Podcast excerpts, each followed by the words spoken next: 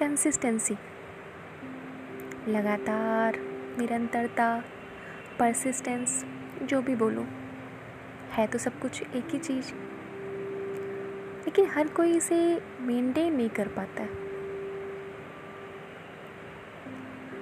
हमने बचपन में एक कहानी सुनी होगी, कछुए और खरगोश की कहानी, जिसमें दोनों के बीच में एक रेस लगती है कि कौन उस पॉइंट पे सबसे पहले पहुँचता है। खरगोश को पता होता है कि वो बहुत तेज़ दौड़ता है। कछुआ तो उसको टच भी नहीं कर सकता। कछुए कहा कि हाँ उसे पहुँचना है। तेज़ तो वो दौड़ता नहीं था, उसे पता था बट उसे ठीक है। उसे पता था कि मुझे एक पॉइंट पे उसे एक गोल मिल गया था, उसे वहाँ पहुँचना था, जैसे भी वो चल सकता था, दौड़ सकता था। खरगोश को ओवर कॉन्फिडेंस था कि वो बहुत तेज़ दौड़ता है।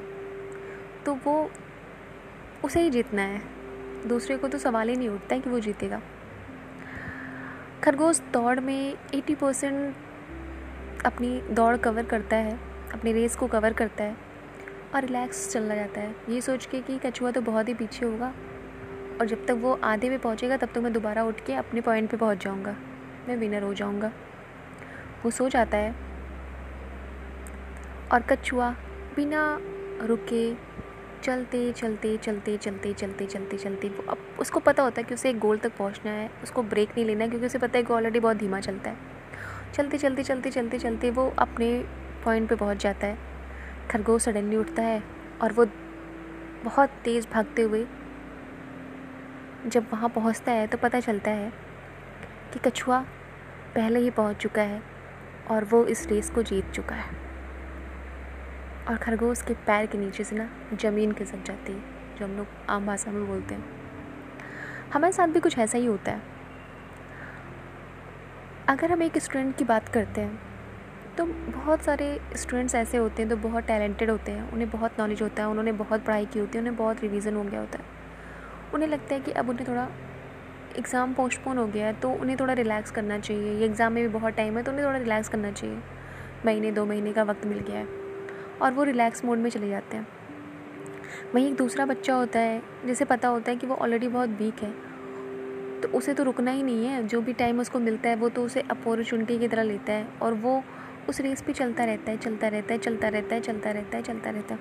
उस, उसने कंसिस्टेंसी अपने ब्रेक नहीं की। वो बस चल रहा है, चल रहा है, चल रहा है। अचानक से एग्ज़ाम की डेट आती है।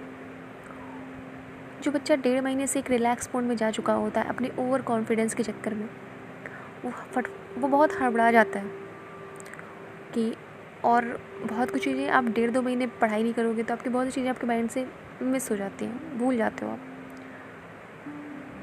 और फिर आप शुरू करते हो फिर से रिवीजन तो आपके अंदर एक प्रेशर होता है कि आपने डेढ़ महीना पढ़ाई नहीं किया, कुछ मिस ना हो, क्योंकि ऑलरेडी आपका आपका सिलेबस बहुत बड़ा होता है।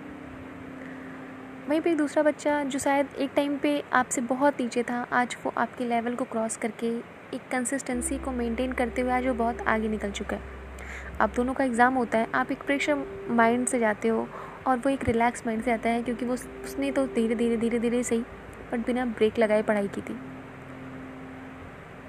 और हो सकता है कि आप इस एग्ज़ाम को क्रैक ना कर पाओ।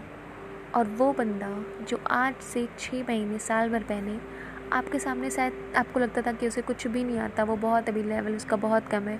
शायद वो जीत नहीं सकता इस रेस को, वो क्रैक नहीं कर सकता एग्ज़ाम को। आज उसने इस एग्ज़ाम को क्रैक कर लिया। और आप जिसे सब कुछ आता था, लेकिन सिर्फ़ अपनी कंसिस्टेंसी ब्रेक करने की वजह से आप इस एग्ज़ाम से, इस रेस से आउट हो गए। कॉन्फिडेंस और ओवर कॉन्फिडेंस में ना बहुत ही छोटा सा डिफरेंस होता है। और हमें पता ही नहीं चलता कि वो डिफरेंस कब क्रॉस कर गया। हम कब कॉन्फिडेंस से ओवर कॉन्फिडेंस में पहुँच जाते हैं, हमें बिल्कुल भी भनक नहीं लगती। है इसलिए ओवर कॉन्फिडेंस ना होके सिर्फ़ अपनी कंसिस्टेंसी को मेंटेन रखिए, तब तक, जब तक आप फाइनली उस गोल तक पहुँच नहीं आते। आप उस गोल पे पहुँच के सो, उसके पहले मत सो। कि मेरा सजेशन है आप सभी को। Don't break your consistency if you really want to achieve anything in your life all the best for your bright future